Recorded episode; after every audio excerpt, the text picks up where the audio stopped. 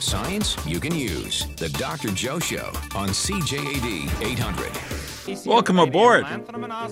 Bit later in the show, talk all about bagel because it's the 100th anniversary of um, an establishment in Montreal called Fairmount Bagel.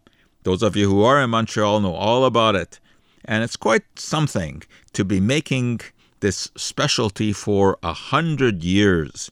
And those of you who are not from Montreal are going to learn quite a bit about the bagel. But first, on to other things. February 17, 1923 marked one of the most important dates in the history of archaeology. In the presence of about 20 witnesses, archaeologist Howard Carter unsealed an intact ancient Egyptian tomb that he had discovered in the Valley of the Kings three months earlier. And jaws just dropped as the light of the lanterns revealed a solid gold coffin. Inside was the mummy of the boy king, Tutankhamun, adorned with the magnificent gold mask that has since become famous around the world. And those of you who were in Montreal in 1967 during Expo 67 You'll remember the Egyptian pavilion featured items from the Tutankhamun tomb. You had to stand in line for about four hours to see them, but it was worth it. There were about 5,000 other items also found in the tomb, including food, wine, archery bows, and fresh linen underwear. Because I guess it would not be fitting for the spirit of royalty to appear in the hall of judgment hungry, thirsty, and sporting dirty underwear. It was in that hall of judgment that Osiris, the god of afterlife, lord of the dead, master of rebirth, would assess the purity of a person's heart. The Egyptians believed that the heart, not the brain, was the essence of a person, and that its purity reflected lifetime deeds. If the heart was judged to be pure, the spirit was allowed to enter into immortal paradise. If not, the heart was forfeited to Ammit, the goddess who was the devourer of the dead and was ready to swallow the tainted heart, condemning the soul to a second death from which there was no escape. The Egyptians did not think that the body would literally come back to life. After all, there was plenty of evidence that this did not happen. The curse of mummies wandering around with outstretched arms ready to torment the living was a creation of 20th century filmmakers. What the Egyptians did believe was that the spirit had to regularly return to the body for sustenance, hence the importance of preserving the corpse through mummification. Since the home of the spirit was the heart, it was preserved, and replaced in the body cavity. The unimportant brain was removed with special tools through the nose, and it was just discarded. A variety of amulets, basically good luck charms, that were blessed by priests with special incantations to offer protection against evil and unhappiness, were often included with the mummy. The most widely used amulets were replicas of scarab beetles, now commonly referred to as dung beetles. To the ancient Egyptians, these insects were sacred because of their practice of collecting dung and rolling it into a ball. This seemed akin to the ritual followed by Khepri, the god who was believed to roll the sun across the sky every day, just like a dung beetle rolls dung. Indeed, Khepri was often represented as a scarab headed man. The scarab was also seen as a symbol of rebirth and regeneration, since it lays its eggs in the ball of dung from which its offspring eventually emerge. Scarab replicas were carved out of stone or ivory, or formulated from an early form of ceramic made by mixing sand or crushed quartz with sodium carbonate, that's soda in common language, and calcium oxide or lime. When fired at a high temperature, this mixture vitrifies, that is, it develops a glaze. And the glaze is, is shiny and its color depends on some mineral salts that are added. Usually it was blue or green, and that came about by the addition of some copper compounds to the mix. Scarabs were worn as necklaces, they were placed around the home, and were also commonly placed on the chest of a deceased person, just over the heart. Why? To prevent any sins that had been accumulated in life from being released when Osiris weighed the heart for purity. Tutankhamun had a large scarab carved out of stone on his chest. Just how the purity of Tutankhamun's heart may have been judged, we of course will never know. Aside from some minor restorations of temples, he does not seem to have accomplished much in his young life. But then again, he was only on the throne for nine of his seventeen years. On the other hand, there is no evidence that he would have done anything to defile the purity of his heart. While he didn't do much in life, in death, Tutankhamun has become probably the most famous of the pharaohs. This is due partially to the golden mask that has been exhibited and admired around the world, as well as the supposed curse that was inflicted on all who tampered with his tomb. That curse, basically an invention of newspapers seeking publicity, supposedly resulted in the premature death of people who were in any way associated with the opening of the tomb. The fact is that of the 58 people who were present when the tomb and the sarcophagus were opened, only eight died within a dozen years. Howard Carter, who was the lead explorer, died of lymphoma 1939, age of 64. So he outlived the opening of the tomb by some 17 years. The last survivors included Lady Evelyn Herbert, uh, who was Lord Carnarvon's daughter. Lord Carnarvon uh, funded the whole expedition. And uh, she was one of the first people to enter the tomb after discovery in 1922, and she lived for a further 57 years dying in 1980. American archaeologist J.O. Kinnaman, who died in 1961, 39 years after the event, was also one of the leading explorers. There was nothing unusual about these deaths. There was no Pharaoh's curse. The uh, uh, golden mask uh, is now permanently located in a museum in, in Cairo, together with the other artifacts from, from the tomb, the, the gold coffin, etc. But uh, there are traveling exhibits, and sometimes it is taken from that museum and is displayed around the world. And in fact, there's a traveling exhibit right now. Uh, I think it uh, it started out in Los Angeles and then went to Paris, and is now traveling around Europe. And if any of you ever get a chance of seeing this exhibit, make sure that you do so. Uh, there are many other Egyptian artifact exhibits, of course, mummies. The British Library has a magnificent collection, and some of that is now on loan to the Montreal Museum of Fine Arts. And this is also a fantastic exhibit. If you're in Montreal, you must go and see it. You will see seven mummies together with numerous artifacts uh, from uh, ancient um, Egypt. You're listening to the Dr. Joe Show. We'll be right back chatting with Rhonda and Irwin Shlafman, and we're going to talk bagel.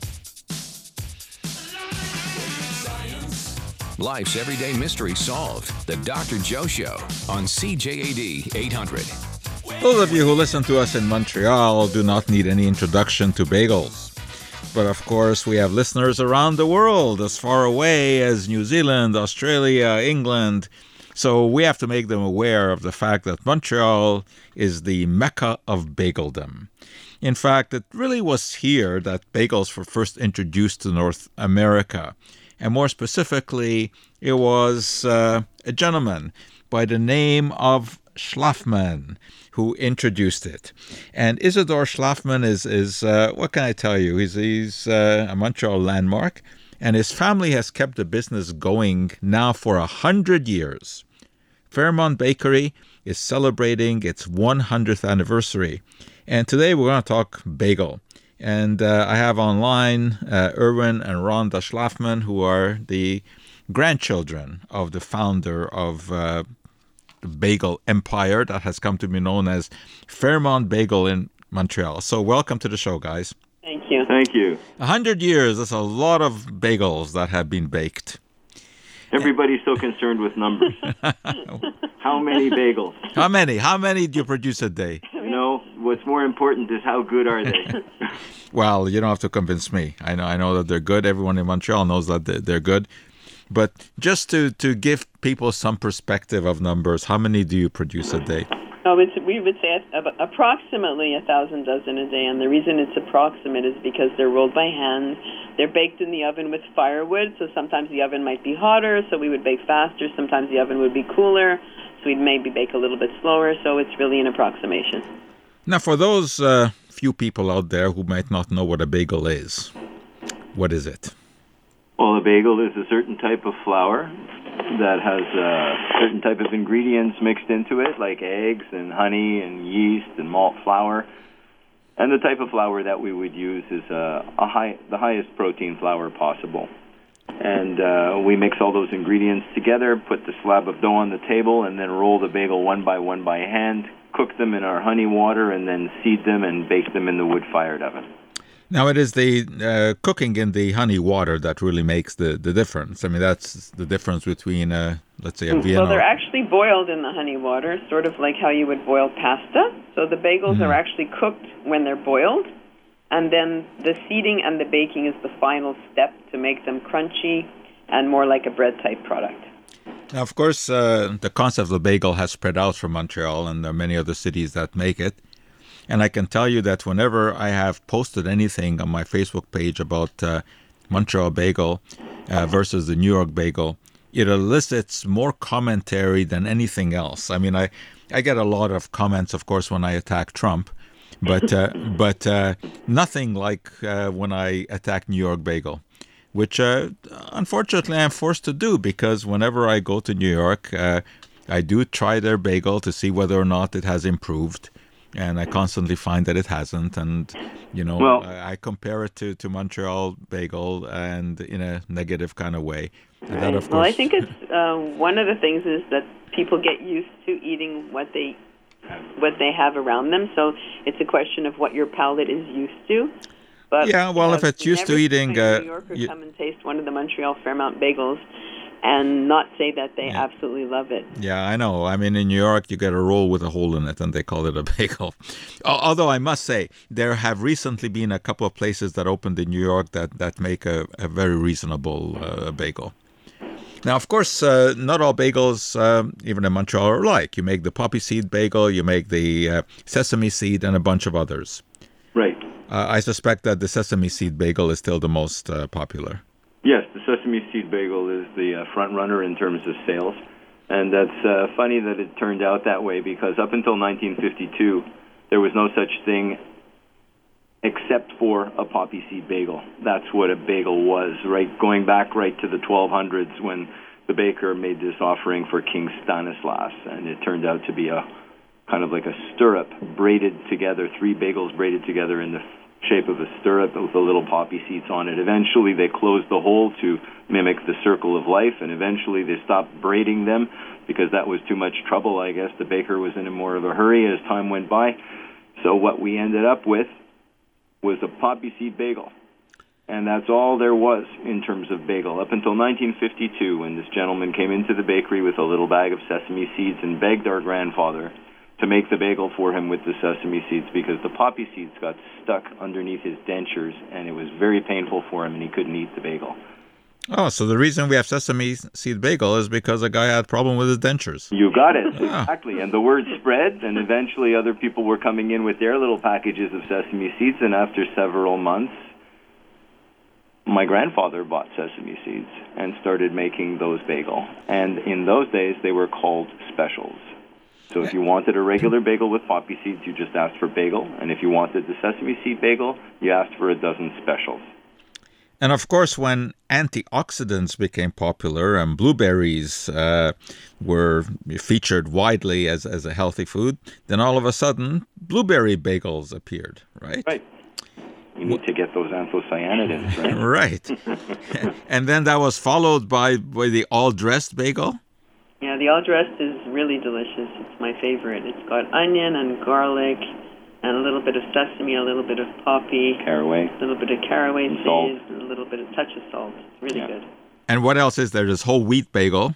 There's whole wheat bagel, which don't have any eggs for people that don't want to have eggs. It has honey instead of sugar in the dough, and it's organic whole wheat flour with sesame seeds on the bagel. Now, what about toasting versus not toasted bagels? Well, toasting is nice when you take the bagel out of the freezer because you can't microwave a bagel. So if you take a bagel out of the freezer, you can either let it thaw open on the counter, which wouldn't take too long, maybe a half an hour, 45 minutes, And it'll be great. and it'll be great just like when you froze it. Or if you want to have it instantly, you slice it before you put it in the freezer, and then you take it out of the freezer and you pop it into the toaster. Why, it's why can't you microwave it? What happens? It becomes gummy. Uh huh. Uh Now, what about uh, a fresh bagel? Nothing Sh- beats it. Nothing beats it. You don't toast. You don't, Don't toast need to. You don't, need toast a fresh bagel. No, I mean Right. really the the act of toasting is a way of removing some of the excess moisture from the bread product. So if you're inclined to eat your bread that way more, if you if you prefer that, then toast it and it'll be delicious. But if you're not worried about the extra moisture and you don't mind eating, you know, the the dough as it is, then eating a fresh bagel is just great, especially one of ours, you know, because we make just the right level of maturity with the dough before we'll use it, and that will allow for a perfect crust, just the right amount of air holes inside the dough, just amount, just the right amount of dough.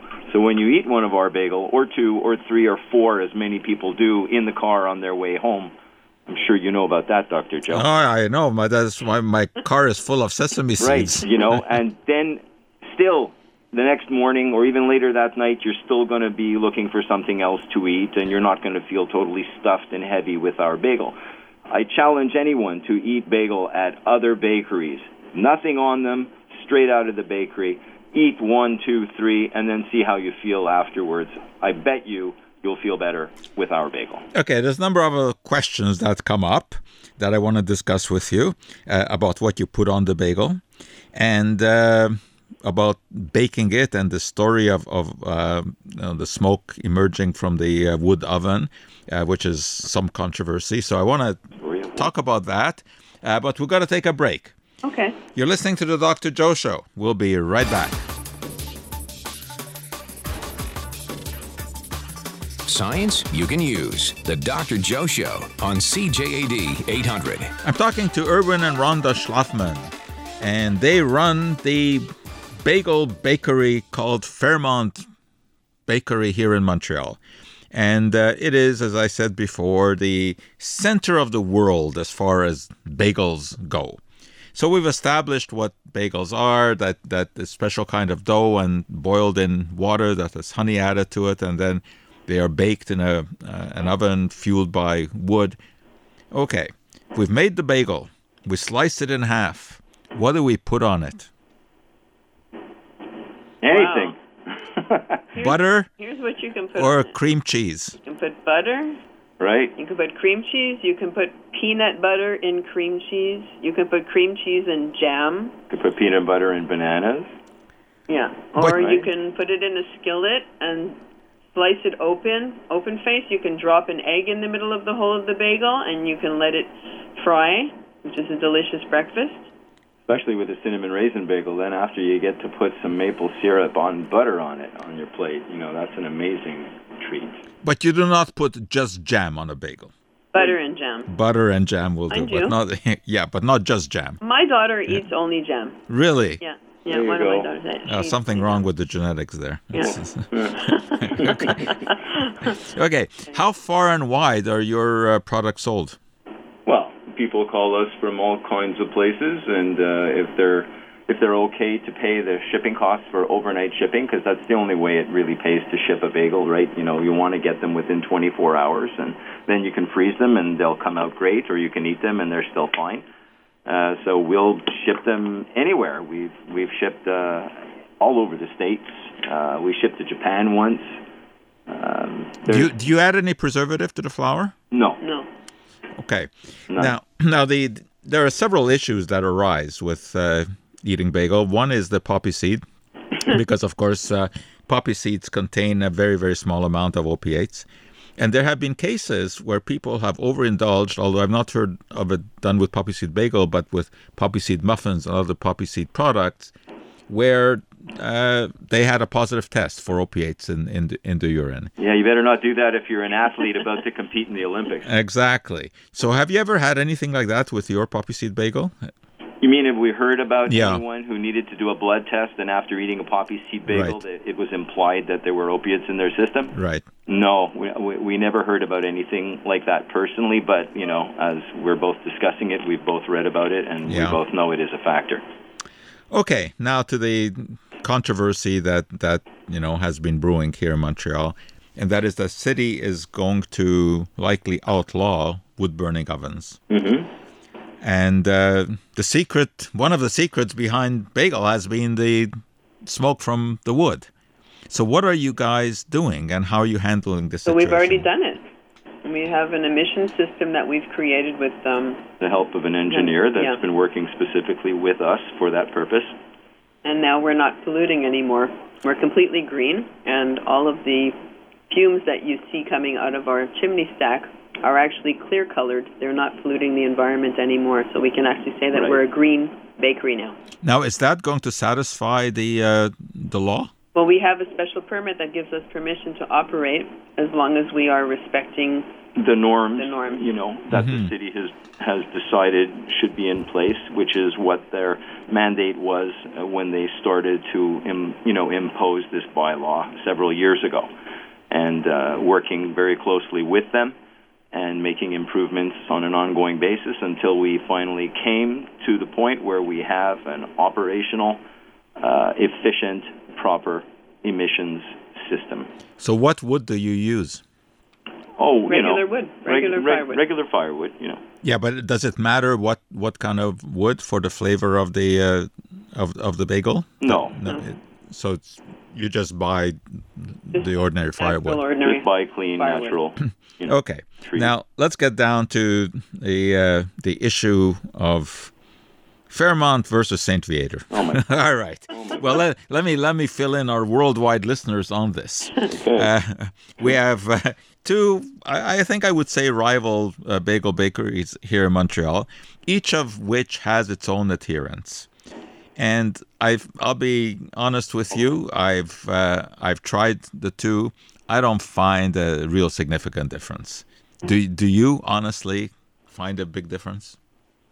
Are you asking us if we? Yes, I'm asking you. I'm asking Oh. you to be honest to see how how do you judge the competitor?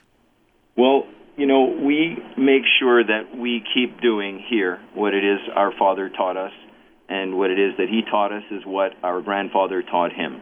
So we know that we haven't, uh, you know, gone off track in terms of the the the method of production. Yeah, we haven't changed anything with regard to the methods of production that we use, which are the same methods that our grandfather used. So pretty much, if you come in here, or if you brought your your elderly uh, parent in here that was buying bagel from our grandfather in the 20s or 30s or 40s, uh, they would be biting into pretty much the same bagel that they're, you know, that they would have way back then.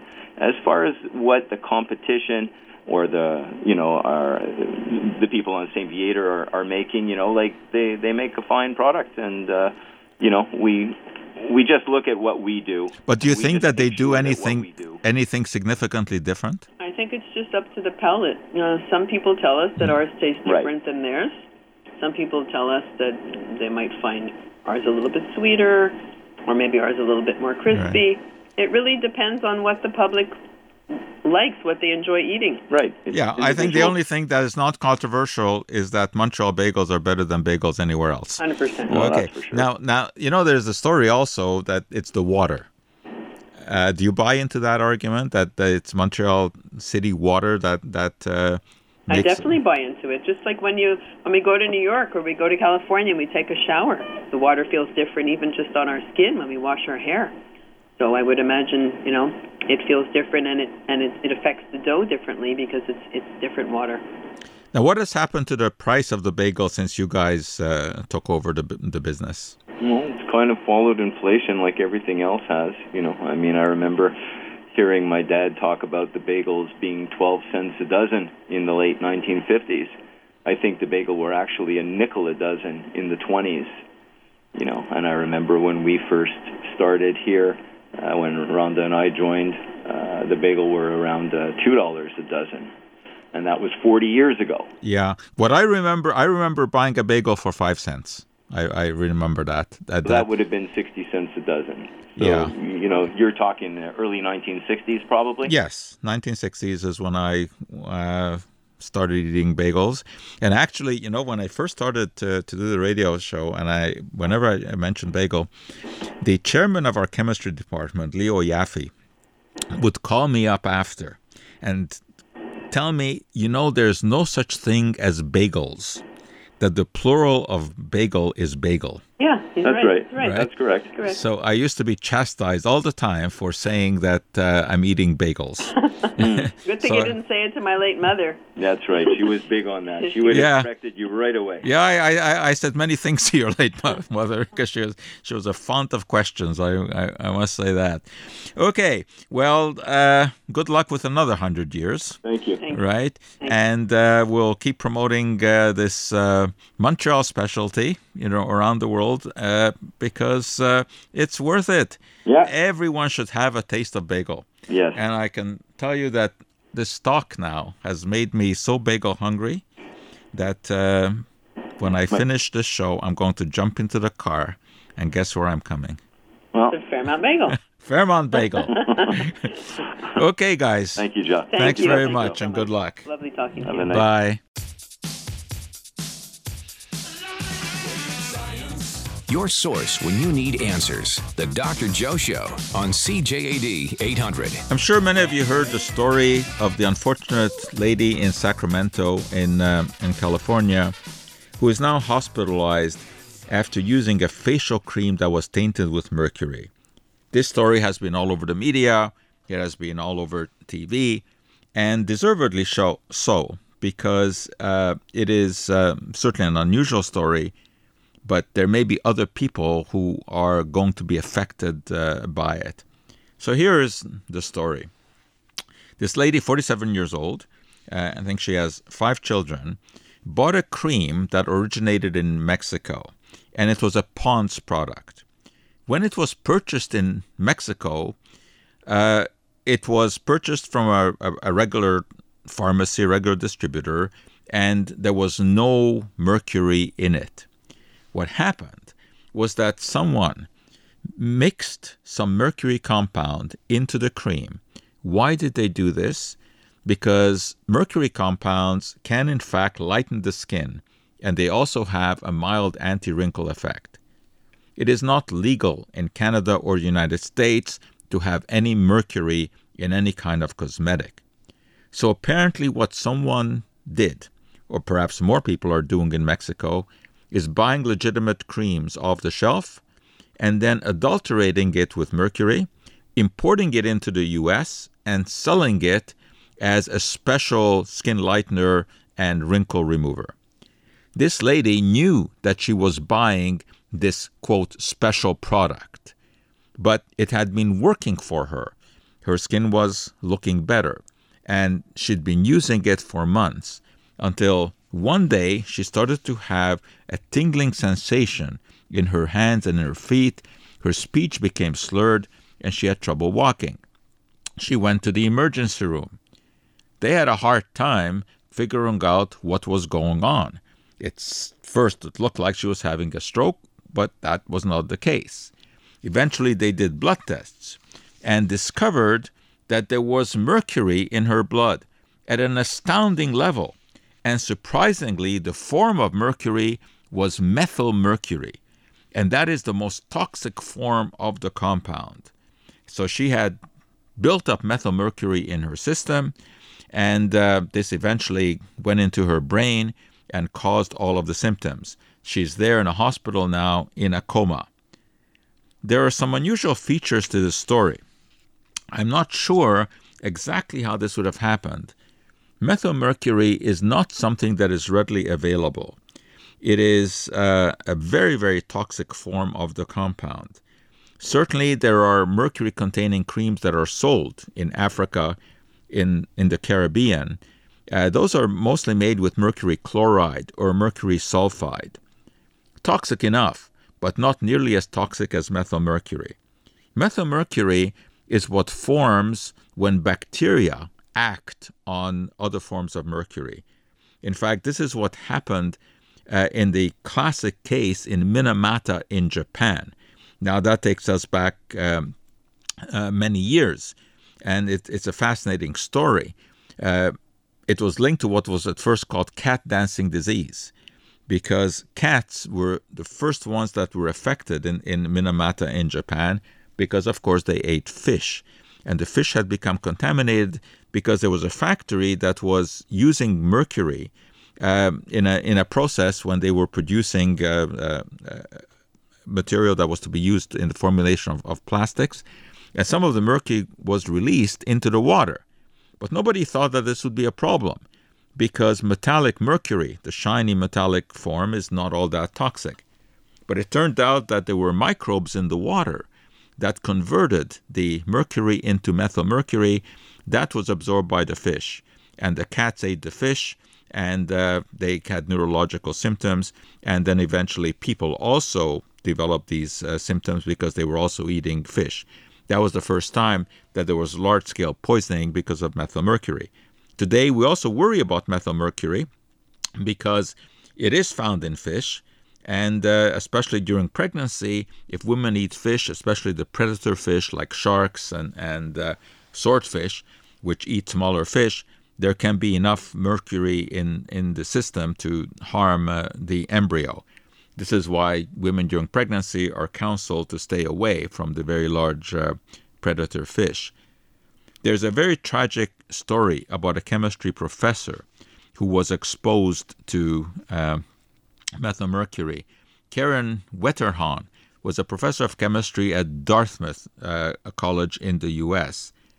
And she was doing some research with methylmercury, having taken all of the proper precautions. She was wearing gloves as one should, she was working in a fume hood, but somehow she got a drop of this methylmercury on the glove, and enough of it seeped through the glove there were no symptoms for several months, but eventually she began to show exactly the same kind of symptoms as the lady in Sacramento.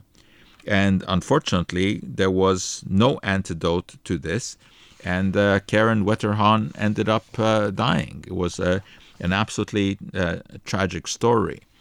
So uh, it's an important um, little episode to talk about here. Although right now it seems that we're looking at this one single case, but I, I can't imagine that she's the only one who has ever used such a product.